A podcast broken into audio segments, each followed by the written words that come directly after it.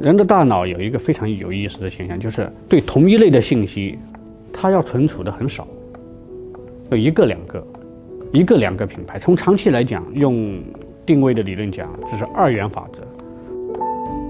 你代表一件事情，你代表某一个品类，代表某一个独特的定位。从企业来讲，你必然会走向多元化，你会做越来越多的东西，你越来越多的。品类就必须用越来越多的品牌去替代，否则你就会影响到既有的业务。定位是基于一个长的时间维度，就是我们长期企业的长期经营品牌怎么去成功。那我们很多企业家出发点可能有可能是某个阶段性的、短期的成功，在短期和长期之间的取舍，这是最大的挑战。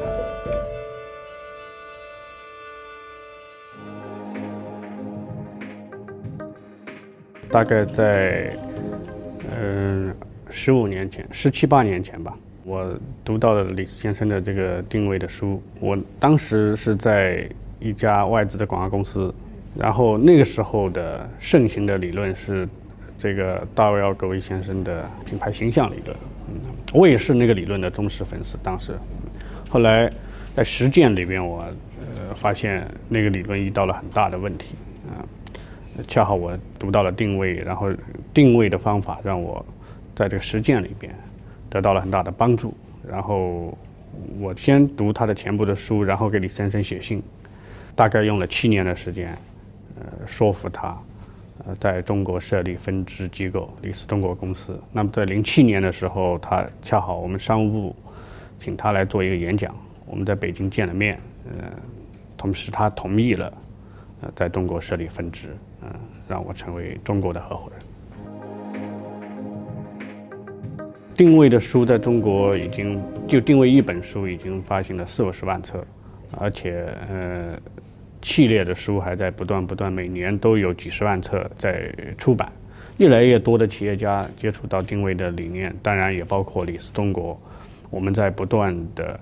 输出成功的案例啊，这些成功的案例在企业界企业家的群体里边产生越来越大的影响啊，所以这个观念会总体来看，呃，被越来越多的企业家所了解、认知、认可和实践啊。当然也遇到很多大的挑战嗯，这个大大的挑战主要是我们传统的既有的观念的影响。定位是基于一个长的时间维度，就是我们长期。企业的长期经营品牌怎么去成功？那我们很多企业家出发点可能有可能是某个阶段性的、短期的成功，在短期和长期之间的取舍，这是最大的挑战。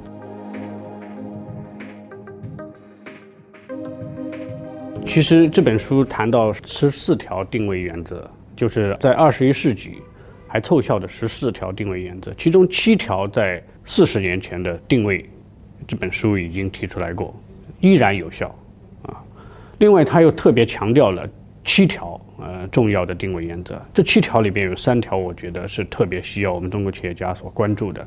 第一条就是品类创新，打造品牌。从定位的理论来讲，一个很重要的观念是说，我们品牌必须有所代表。你代表一件事情，你代表某一个品类，代表某一个独特的定位。那么最好的方法是什么呢？你开创了一个品类，你成为品类的第一，呃，那你自然就成为这个品类的代表，这是非常重要的原则。我们看最近十年来诞生的这些全球性的这些品牌，全部都是开创了一个品类，呃，代表了品牌的。比如说电动车里边特斯拉，它开创了高端电动车；比如像 iPhone，它开创了触屏的智能手机这个品类。几乎每一个真正强大的品牌。都是开创了一个品类，这是第一个重要的呃要点。第二个要点是多品牌。我们企业呃往往在传统的这个媒介环境下、传统的商业环境里面建立一个品牌需要非常长的时间。呃，比如说我们经常接触到很多企业家说，我用三十年建立一个品牌，所以很多企业都不愿意推出第二个品牌，尤其是大企业。啊，比如像海尔，我们十年前接触他的时候就建议他在呃 PC 领域推出一个全新的品牌，他觉得接受不了。我好容易用了几十年的时间建立起一个品牌来，我不愿意推出第二个品牌。但是在今天的这个媒介环境里边，信息传播的速度已经大大的提高了，建立一个新的品牌，呃的这个难度降低了。另外，从企业来讲，你必然会走向多元化，你会做越来越多的东西，你越来越多的品类就必须用越来越多的品牌去替代，否则你就会影响到既有的业务，就像索尼一样的。呃，最初它索尼是随身听，呃，Walkman，呃，到了今天，索尼什么都不是了，因为它做的越来越多的产品叫索尼，它本来应该推出越来越多的品牌，像苹果那样的，iPod、iPhone，呃，iPad，呃，一个一个独立的品牌，但是但是索尼没这样做，最终索尼也走向亏损，呃，以这个品牌整个企业经营往亏损的这个边缘去走，啊，这是一个重要的点。那么第三个重要的点就是打造全球品牌。全球品牌是二十一世纪的定位里边，我觉得提出来一个非常重要的观念，就是全球性的品牌比全国性的品牌有竞争优势，全国性的品牌比区域性的品牌有竞争优势。那么中国走到了今天，我们很多品类，中国市场的这个市场已经有限了，啊，同时在很多品类里面，我们面临和外资的这些企业、这些品牌竞争。怎么和外资的品牌竞争？那就是你必须在全球市场证明你，你让自己变成一个全球品牌。中国的那么多的以前晋江的那么多的运动运动品牌，现在都销声匿迹了，很多都不见了。为什么呢？就是你面临的是阿迪达斯、耐克，还有嗯 UA 这这些这些全新的全球品牌，然后的竞争。那么。要和他们竞争怎么办呢？你必须让自己变成全球品牌。我觉得这个对中国企业尤其重要啊！今天中国企业已经有这个基础，而且如果说十年前打造全球品牌是一个选择的话，今天打造全球品牌是一个必然的。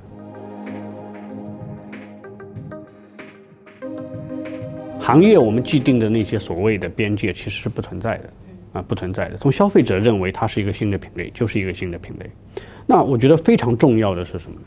你必须要启用一个新的品牌去做这个事情。我认为，你像 BAT 三个呃巨头里边，我们可以看到非常的鲜明的对比。我们认为做的最好的就是阿里。所以去年定位峰会的时候，李先生来中国做演讲，他说他接受媒体采访说，阿里巴巴是中国的苹果，它的多品牌做得非常的棒。啊，每一个一品类，每个业务，一个品牌，一个清晰的定位。嗯，B to B 是阿里巴巴，呃，B to C 是天猫，C to C 是淘宝，啊，有专门支付的支付宝，非常清晰。腾讯我认为做的最成功的一点，过去十年最重要的决策就是把它的移动社交这个软件叫做微信，启用了一个全新的品牌，没有叫做什么腾讯 QQ 移动版，它也有。啊！但是它启用了一个全新的品牌，开创了一个全新的品类，啊，这有什么不一样呢？你比如说我，我是不会用腾讯，不会不会用 QQ 的，但会用微信，因为 QQ 已经被认知定义了，它是年轻人们玩的东西，这是非常重要的。这里需要理清一个问题，就是说，影响消费者的是什么？影响消费者的是公司还是产品品牌？我们认为是产品品牌。消费者不关注你公背后的公司是什么，很多人知道海飞丝，但并不一定知道它背后是保洁公司。消费者买的是品牌，所以定位是基于品牌的，不是基于你这个公司的。你去宣传保洁也没什么意义，从某种程度上没什么意义。你去宣传可口可乐，当然有情况，可口可乐公司、可口可乐品牌它是统一的啊。但是呢，对消费者宣传的，我们指的定位对消费者宣传的是产品的品牌。而不是公司，公司是影响不了消费者，很多消费者都不知道背后，就比如金霸王的背后是保洁，是吧？他也没必要知道啊，这是非常重要的。人的大脑有一个非常有意思的现象，就是对同一类的信息，它要存储的很少，有一个两个，一个两个品牌。从长期来讲，用定位的理论讲，这是二元法则，通常存储一两个品牌。可口可可乐里边就存储可口可乐、百事可乐，啊，凉茶里边可能王老吉、加多宝，其他的都没有了。但是呢，又有一个人类在进化的过程里边又形成一个，它对新的东西、新的品类能存储的数量是无限的。今天没有迹象表明它是有限的，所以它一个一个的品类在同一品类里边，它存储一两个，甚至就一个。但是呢，新的品类它会马上关注，马上去去了解，然后把它存储下来。所以新品类是有优势。那么如何做新品类？这很重要的就是你要根据消费整个品类的趋势，去发现这个创新点。新品类一个重要的特征就是要做的不同，而不是做的更好。我们很多企业、很多这个创业家、创业者都希望做得更好。用一个很形象的例子，在一个餐厅里边做工作，然后认为他自己也也了解了这个餐厅的运作，也去开一个一样的餐厅，这就是做得更好。他看到了这个餐厅管理不当的地方，或者说可以改善的地方，他也去开一个餐厅。真正的是你要站在这个餐厅之外，看到了一个机会，一个做到不同的餐厅。呃，就像乔布斯说的是另类思维，不同的思维，啊。这个是品类创新非常重要的。我觉得今天我们二十一世纪的定位里边谈到一个非常重要的观念，就是说我们进入一个超级技术时代，超级技术就诞生很多超级品类，啊，今天的非常重要的机会就是技术的发展带来的。你比如说我们在汽车行业看到的智能汽车，是吧？自动驾驶、无人驾驶汽车，呃，在很多新的技术和这个结合起来，AI 功能的。啊，在每一块都会诞生，比如包包括新能源里边有氢能源汽车，啊，就是会诞生在每个领域里边都会诞生新的品类。糟糕的是什么呢？既有的这些企业有实力的这些企业，他们基本上大部分都用原来的品牌，这是定位，我觉得二十一世纪定位最重要的、强调的最重要的价值。宝马。全球电动车的技术的领导者，但是想起电动车，没人会想起宝马的，因为他用宝马。这个这个逻辑非常简单。宝马认为，如果我不用宝马，那就证明宝马这个品牌有一天有它会有生命的终点。我觉得这是两个判断。第一，我认为传统能源车和电动车会长期并存。比如我要到一个山山野上，我不需要电动的，电动不可靠。啊，你看越野车是纯机械的。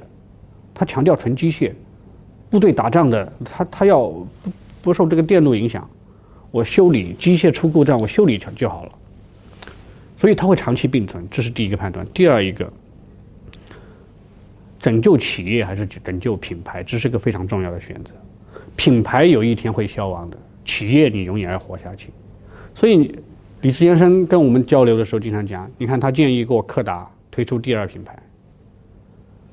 啊，柯达觉得做不了这个决定，在数码相机里边是他发明的，所以之前媒体讲的都是错的，都认为说柯达技术落后了。他数码技术是他发明的，他是数码相机的发明者，但他不敢去推第二个品牌，不敢去，甚至他去延缓，阻止这个数码技术的普及，啊，数码相机的普及。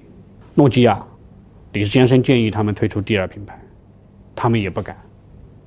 所以毫无疑问，都毫无例外都是用原来的品牌去覆盖，那最后就是企业也死了，品牌也死了，这是非常麻烦的问题。今天的网红也不代表他是个成功的品牌。今天的网红最大的问题就在于，他们只是吸引眼球，只是火，只是有知名度，但是它没有占据一个定位，没有占据一个词。没有占据一个特性，这是非常重要的。你要长期的这个品牌，为什么你很多品牌？前两天我看到一个说，那个鹿晗是吧？嗯，这个热度下来了，然后新的又起来了。为什么？因为它没有占据一个词。你看，呃，比如说梁朝伟，他是忧郁王子，是吧？每个品牌它有个人品牌，它有自己独特的一个词。人也是一样，你李斯先生占据的是定位。是吧？想起定位就是李斯，科特勒营销管理，德鲁克，嗯，管理，是吧？李斯先生还给另外一个呃培训大师叫做安东尼·罗宾逊，给他做过定位，叫做潜能激发。它占据了一个词，这个词可以长期的存在，这个品牌才可以长期存在。